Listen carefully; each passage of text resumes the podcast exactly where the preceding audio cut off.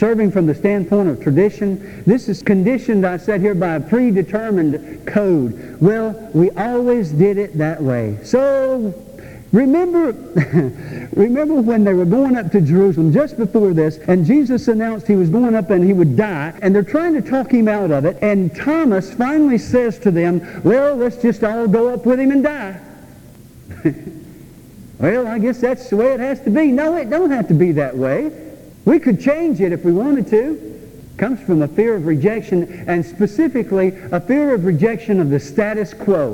What are they going to think about me if I do something out of the ordinary or different than their tradition? And then there's this idea that it's just a mechanical approach, uh, just going through the... You know, I've been in services like that where people worship God just on a mechanical sort of way. You ever been there? You ever caught yourself doing it? Okay, everybody's raising their hands, so let's raise our hands. I've even seen people do this. Have you seen people do this?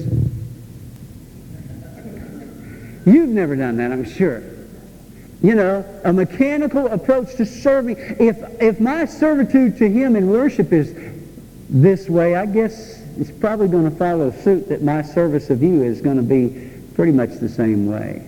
Nothing personal, just business.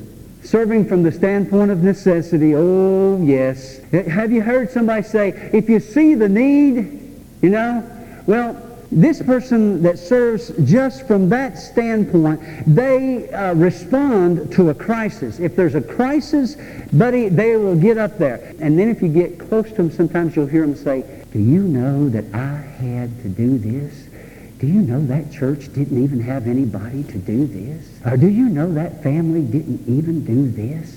They, they left this undone, but I, uh, I helped them out